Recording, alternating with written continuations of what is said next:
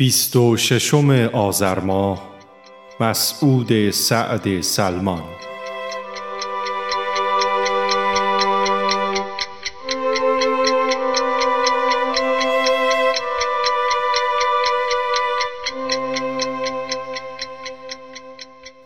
مسعود سعد سلمان در سال 438 هجری به دنیا آمد.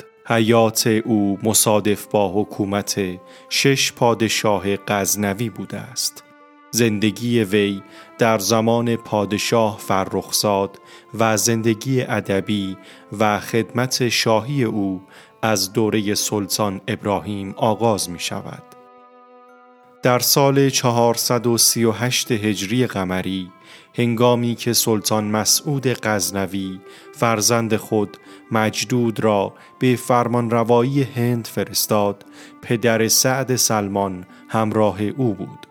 مسعود سعد به مدت شست سال به عنوان یکی از کارگزاران دیوان غزنوی خدمت کرد. شغل رسمی او کتابدار سلطنتی بود. بخشی از حیات هشتاد ساله او به دلیل همدستی با مسعود ابن ابراهیم در توت علیه پدرش ابراهیم غزنوی در زندانهای دهک و مرنجاب گذشت. اشعار مسعود سعد سلمان متأثر از سروده های عنصری بلخی و منوچهری دامغانی ناصر خسرو و فرخی سیستانی است. سنایی او را در شعر پیشوای کیهان و رشیدی تاج شاعران نامیده است.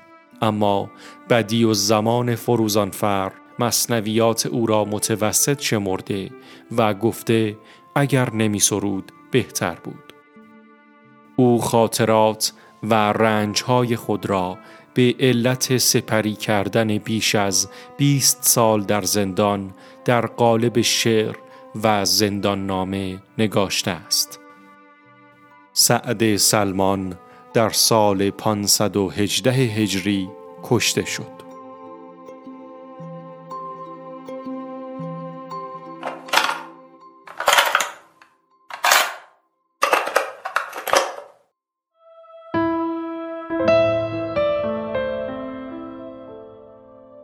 غم بگذرد از من چو به من برگذری تو.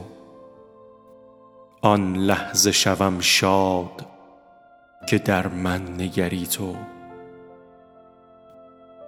وین دیده روشن چو من از بهر تو خواهم خواهم که بدین دیده روشن گذری تو.